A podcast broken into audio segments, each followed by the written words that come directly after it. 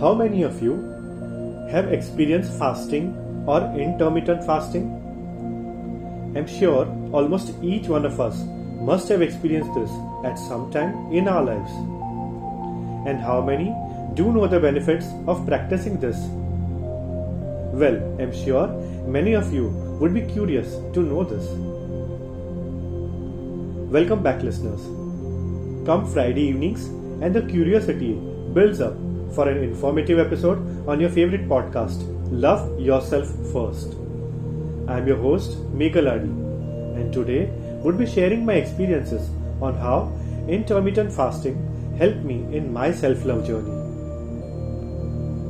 Intermittent fasting is a systematic way of eating where we switch between fasting and eating as per a regular schedule. While it helps to manage our weights, it also prevents some form of diseases or can even reverse them with ease.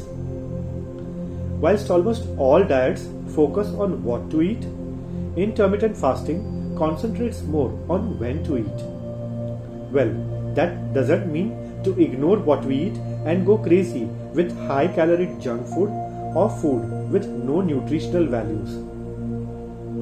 Nowadays, in the era of television and internet, we stay awake for longer hours, stay passive and binge eat on calorie snacks and get exposed to a higher risk of obesity, heart diseases or diabetes.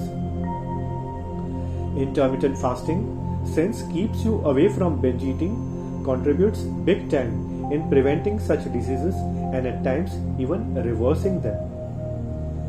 Our bodies have already been designed where we can remain without food for several hours in a day or even for several days at times.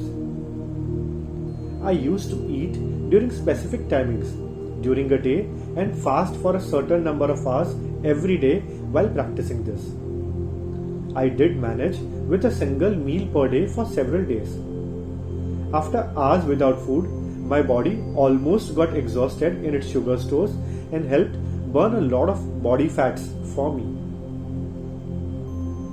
Whilst I am recording this podcast, I am already practicing some intermittent fasting with a single meal a day, free from all spices, oil, sweets, vegetables and dairy products. A meal comprising of boiled and cooked pulses, grains and grain flours in a variety of combinations. There are several ways this can be practiced, such as having one or two meals only per day or having meals on alternate days, or a single meal a day for a week or so. It's essential to understand the medical conditions of our body prior starting and, if needed, consult the physician to advance on the same. My take: whilst eating a single meal a day, I happened to be more mindful and took pleasure in eating some good nutritious food and enjoyed sharing my experiences with others.